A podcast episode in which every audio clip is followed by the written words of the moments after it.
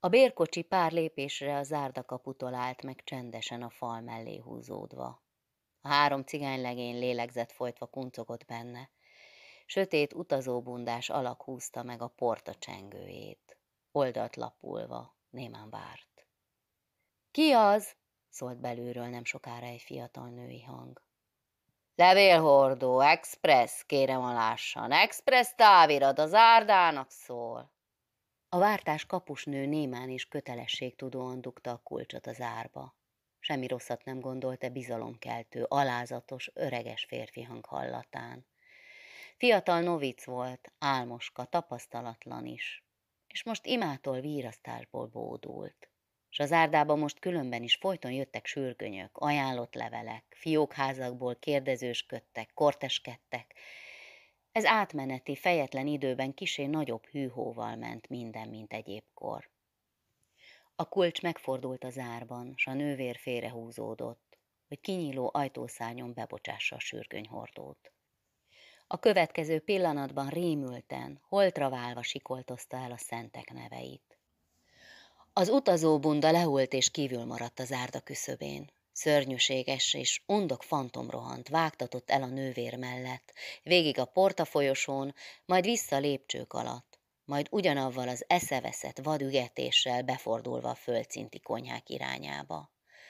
És egy szó, egy hang nélkül rémületes némán az éjszakában. A sóbálványán merett fiatal nő észbe kapott végre, de annyira csak, hogy önmagára tudjon gondolni, ösztönös, gyerekes, kétségbe esett menekülésre. Mint a mókus, surrant fel a széles lépcsőn, három fokot is ugrott, nem bánva hosszú komoly ruhája méltóságát. Az első emeleten nem is állt meg, csak rohant tovább a másikra, ahol az apácák hálótermei vannak, földig hófehér függönnyel körülzárt kabinettjeikkel. Az első terem ajtaját bevágta maga előtt, és szinte előre bukva, eszelősen besívított. Rabló, gyilkos! Hamar fel! Egy férfi, egy őrült van az árdában! Aztán nyitva hagyta az ajtót, loholt a következő terem felé. Öt nyílott itt egymás mellett. A jobb szány volt ez, a középkorú tanító és dolgozó fogadalmas nénék lakóhelye. A folyosó egy-két perc alatt teli volt elrémült, kiáltozó, kezüket tördelő alakokkal. Félig felkapkodott fátyolok alól hajtincsek kandikáltak elő. A váratlan éjszakai riradalomban, ez zilált és hirtelen meg se értett szituációban, még a legokosabbak, a mindig józanok is elvesztették fejüket. Tömörültek a lépcsőnél, futkostak, tévetegen, és kérdezősködtek. Hol, merre, ki látta? Hát, ha csak képzelődés, az Istenért. Néhányan sírógörcsöt kaptak, de a lépcsőn még egyik sem jutott lejjebb. Az első emeletről semmi nesz sem hallatszott. A két szárnyat a templom választotta el, idefenn már csak a kórus nyílott egy folyosóra. Előtte pár lépcsőnyi emelkedettebb hely, mély köríves ablakkal és Szent József szelít atyai szobrával. Itt haladt állta le percben, kezében lámpás, mély tért hajlással a templom kórusa felé, a mai hajnali várta. A bal szárnyat az öregekét járta volt be éppen, kötelesség szerint megnézte a kájhák kihamvat parázsát, és neszelt az alvókat, nincsé köztük hirtelen rosszul lett, segére szoruló. Most keményen, határozott léptekkel jön, teljesen rendbeszedett ruhában, nagy csodálkozó szemét rámeresztve a sokadalomra, meggyorsította a lépteit, és felemelte a lámpát. Adél volt valaha komoróci sára. Mi történt az Istenért? Micsoda? Ki? Hol? Úristen, és ti itt álltok, idefenn. A másik lépcsőn, vagy a kápolna alatt feljöhet akárki, és egyel feljebb a növendékeink alszanak. Rögtön elosztódunk, egy-kettő-három felé, így mi? Ti maradtok. Ezek induljanak erre a hátulsó lépcsőhöz. Önök velem, gyorsan, lefele. Meg kell keresni, ki kell seprőzni, ha csak ugyan van valaki. Minden lámpát fel, világot mindenütt. Egyszerre megindultak lefelé, már hősen, bátran mind, szervezett tömegben együtt. Egyszerre tudták mind, hogy meg kell védeniük az ártájukat, hírnevét, fiataljaik és öregjeik nyugalmát, tán életét is. Három oldalra, futva, lihegve és topogva rohantak és robbantak le, mint a feltüzelt harcosok mert komoróci sárra járt elől a deli, a hangos és erős lány, akinek helyén az esze, és nem ijed meg egyhamar.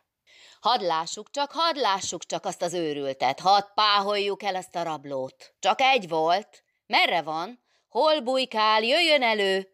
Lássuk, lesz-e még másodszorra is kedve csúfságot? Nini, ahol ni? Egy szempillantásra megtorpanva állt meg az apáca sereg. A feketült szentkép előtt a mécses halvány világánál megrév lett most a betörő csúfos, minden érzésüket sértő sziluettje. Ám Adél csak azt nézte meg hirtelen, mi lehet jobb kezében a fényes kis tárgy. De nem revolver volt. Nem. Jól látta, egy zsebóra. Állt egy helyben, és a perceket számlálgatta. Á, most megcsípjük, kiáltott Adél üvöltő, gúnyos harci diadallal. Most nem menekül. Zárjátok be a kapukat. Ó, tárva nyitva. Bezárni, hogy ne menekülhessen. Hé, Jancsi, Miska, Traján, keljetek, hamar, kötelet! Loholva szaladt ki az udvarra, el a szivattyús kút mellett, majd a másik udvaron végig az ápolda előtt, a nedves márciusi éjben. Az istálók s a kertész háza között laktak a hetesek, kerti munkát végző, vízhordó meg tehenes legények. Van tíz éve, hogy Soror Adél nem szaladta ki magát ilyen kedvére. Keljetek már, lusta kutyák! Alávaló mamlasz barmok! Elő, kötelekkel, hamar! És mégis, mire az álomszuszékok felcihelődtek, mire előkeresték a kötelet, messzire illant már a mocskos kísértet régen. A földszintnél tovább egyáltalán nem is jutott, néhány folyosón futkosott keresztül kasul, céltalan vágtatásban, egyedül a komor szentképek alatt. Aztán megállt, szétnézett. Megzavarta a szokatlan helyzet, íromban nagy árnyékát látta a színes mécsvilág előtt. A némaság, a szűk folyosók, a falon egy másik mesztelen férfitest halott halvány mozdulatlanságban. A vérző, szelíd, áldott ismerős, szemérmetes, ott, a feszületen. Megborzadt, fogai összeverődtek, fázott, de tántorogva és konokul megállt mégis a lámpa alatt. Rámerett az óralapra, és se látva, se halva számolni kezdte a másodperceket. Már hallotta a zajt.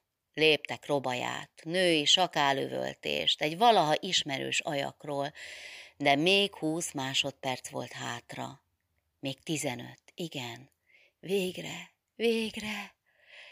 És most ús, gyíj ki innen, ahogy jöttél minél előbb. Józan volt már, és rettentően testileg szégyenkezett. A porta nyitva volt, és senki sem szaladt, hogy bezárja, hogy kelepcébe fogja. Nem is közeledtek felé, sötét csoportjaik ott maradtak, újra elnémulva a folyosók homályos mélyén. A vezérük akkor loholt végig kiáltva és harsogva az udvaron, de hiába. Ők úgy látszik mégsem akarták nagyon ezt a hadifoglyot. Jobban is szerették, ha elmenekül.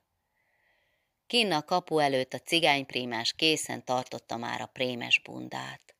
Jancsi, Miska, Tráján ott álltak a nagy kötéllel, de a merénylő azóta már kezében is tartotta ocsmány fogadása díját. A hangyaboly, melybe kívülről belerugtak, még sokáig zúgott, és nyüzsgött tehetetlen, bőszült morajjal.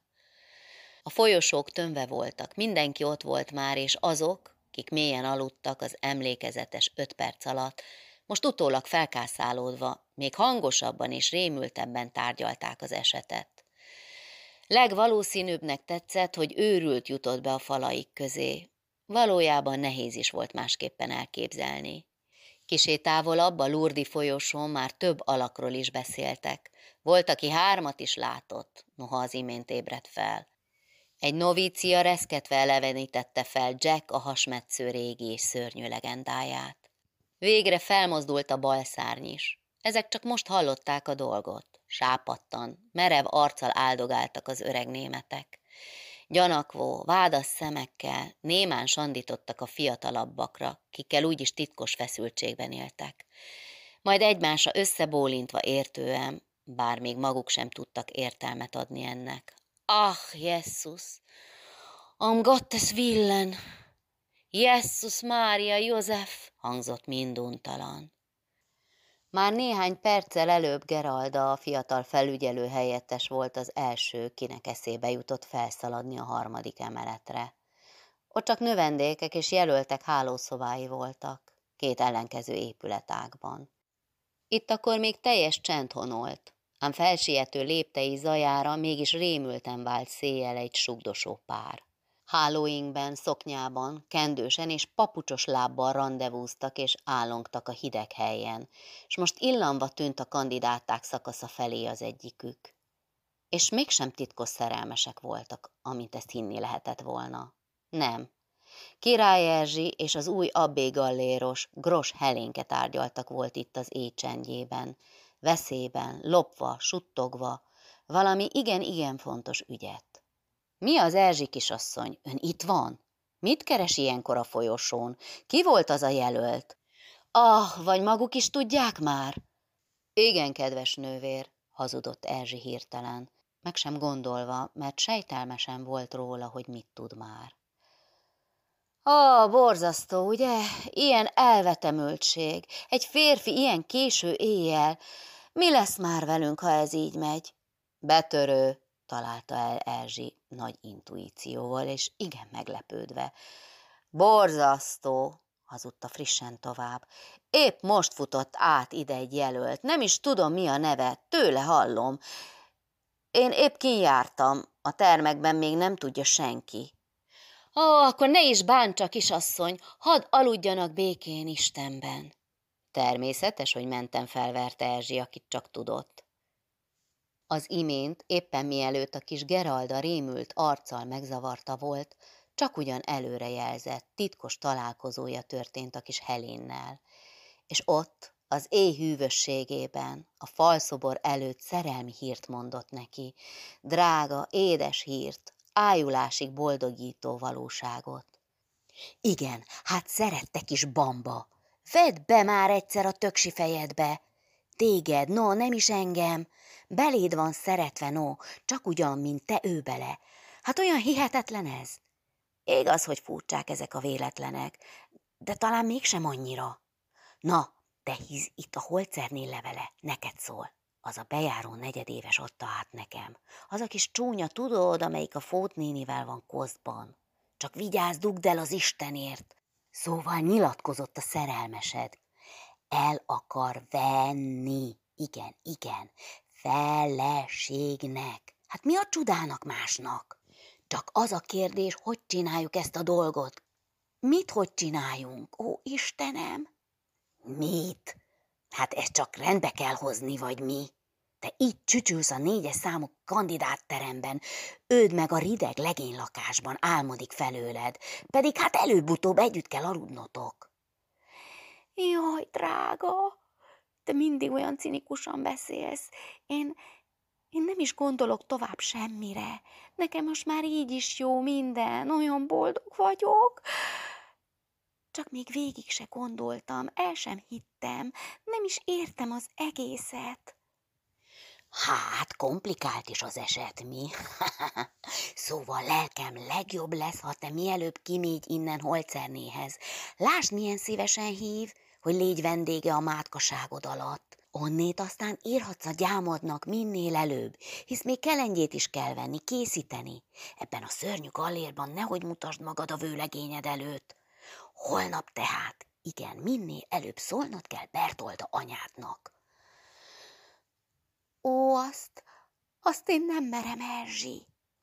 Meg vagy te bolondulva, nem mered? Hát nem akarsz töflerné lenni? Nem akarod, hogy a pattanásaid elmúljanak? Apáca akarsz te lenni még most is? Ó, jaj, dehogy, és sohasem is akartam igazán. Csak hogy hát most már itt vagyok, és rajtam van ez a gallér. Hát dobd le az istenfáját! Kész apácák meg papok is kiugrottak már. Igen, de én mondjam meg, mit fog szólni sorol Beltolda?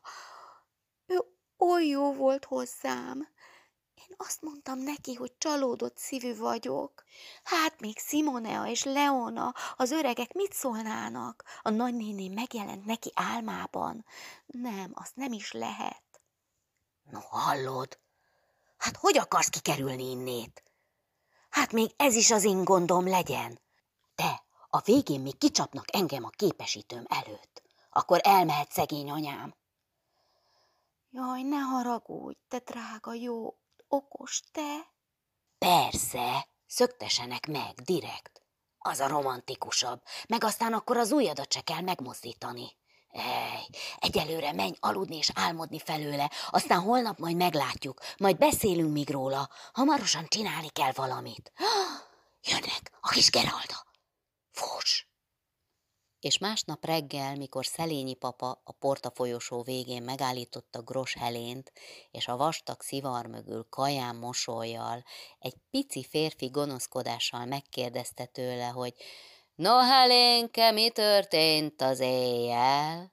A kis jelölt halára sápadt, reszketni kezdett, és rémült könnyekben tört ki.